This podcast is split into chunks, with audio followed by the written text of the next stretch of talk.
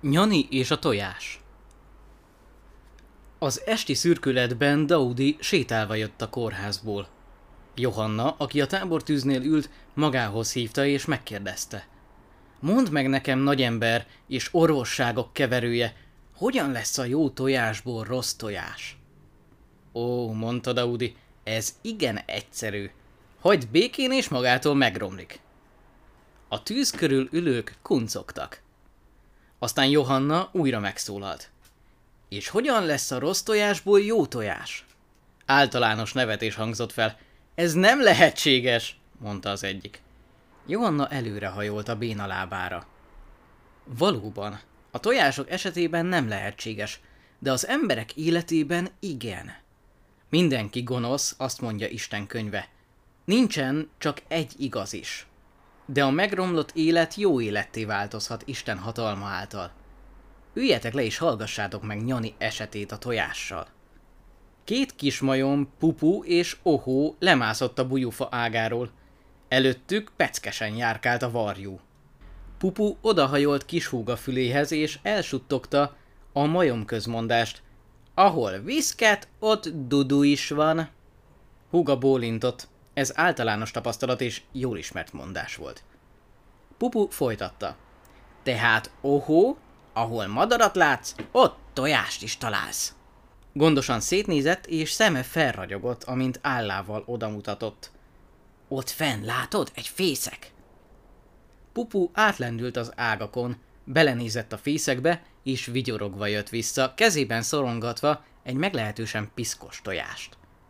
Oda dobta Ohónak, aki mérsékelt ügyességgel kapta el, és olyan csekély pontossággal dobta vissza, hogy Pupu, bár kezével és farkával is utána kapott, mégsem tudta elkapni.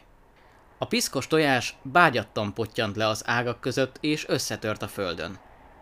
A széttört tojáshéjból olyan illat árad szét, amely nem volt kellemes az ornak. A kismajmok orjukaikat erősen befogva futottak el, és lelkiismeretük megremegett, amikor észrevették nagybátyjukat, Nyanit, aki megelégedetten sétált családi fájukon az ő saját, különleges ágán. A bal kezében egy tojás volt, még meleg. Kukunak a tyúknak a fészkéből. Már előre élvezettel nyalogatta a száját. A legnagyobb gonddal csinált egy kis lyukat a tojás szélesebb végén, és élvezettel és figyelemmel illesztette ajkát a lyukhoz, Arca gödrösre mélyedt, szeme pedig kidüllett, amikor kiszívta a tartalmát. Pupu és Ohó a többi fiatal majomhoz csatlakozott, és irigykedve és áhítattal figyelték. Nyani ügyesen szívta ki az utolsó vitamint is a tojásból, farkát illendően megcsavarta, és aztán megsimogatta a hasát. A tojások, mondta olyan hangon, amit azok használnak, akik nyilvánossághoz beszélnek, milyen jó érzéssel töltik el a gyomrot. Emlékezés hullámzott át az arcán, és megnyalta a száját. De bizonyos tojások, Nyani erősen körültekerte farkával az ágat, és ujját rázta a kismajmok felé, akiknek szeme kidüllett a félelemtől, azután folytatta. De bizonyos tojások kellemetlenek az ornak, borzalmasak a szájnak és ártalmasak a gyomornak. Törzsének ifjai teljes megértéssel bólintottak. De hogyan tudod megállapítani, hogy melyik tojás milyen, ó, nagy tapasztalatú majom? kérdezték. Nyani elgondolkodva vakarózott, és gondosan válogatta meg szavait. Képzeletbeli tojást tartott a hüvelykújja és a mutató ujja között. Vannak olyanok, akik a tojást a szemük és a nap közé tartják. Ezeket nézőknek mondják, de a legbölcsebb majom legélesebb szeme is tévedhet. Vannak olyanok is, akik hallgatóznak. Nyani füléhez tartotta a képzeletbeli tojást és megrázta. De a legjobb majomfül is csalódhat. Előrehajolt és nagyon titokzatosan beszélt. Vannak azonban olyanok is, akik eltörik a héját, hogy megvizsgálják a tartalmát. Ó, a sok kis majom orr gyönyörűséggel fordult felfelé. Nyani távolabb boncolgatta a dolgot. Jó módja a megvizsgálásnak az is, ha veszünk egy nagy tököt, megtöltjük vízzel, és a tojást beletesszük a vízbe. Amelyik leszáll a fenekére, az az értékes tojás. amely jól esik és örömöt ad a gyomornak, amelytől ragyog a szem és fürge lesz a farok. Nyani balkezének egyetlen mozdulatával helyzetet változtatott az ágon. Majom hangját szigorúra változtatta.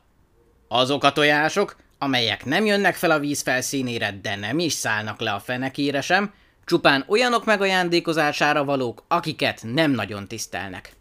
Az egyik kismajom nagyon megértően bólintott, egyszer ő is adott ilyen ajándékot. Nyani hangja élessé vált. De az olyan tojásokat, amelyek feljönnek a víz színére. Dobjátok ügyesen jó messzire, abba az irányba, amerre a szél fúj. Ezeknek a szavaknak a teljes értelme csak lassan hatotta át a kis majom agyakat. Daudi csendesen mosolyogva fordult hallgatói felé. Mivel nem láttok át a tojáshéjon, azért kell a tojást vízben megvizsgálni. De Isten keresztül lát rajtatok. Neki nincs szüksége vízzel telt tökre, hogy megismerje a szíveteket.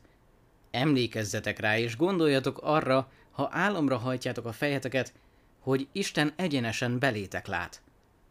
Mit lát, ha a szívetekben néz?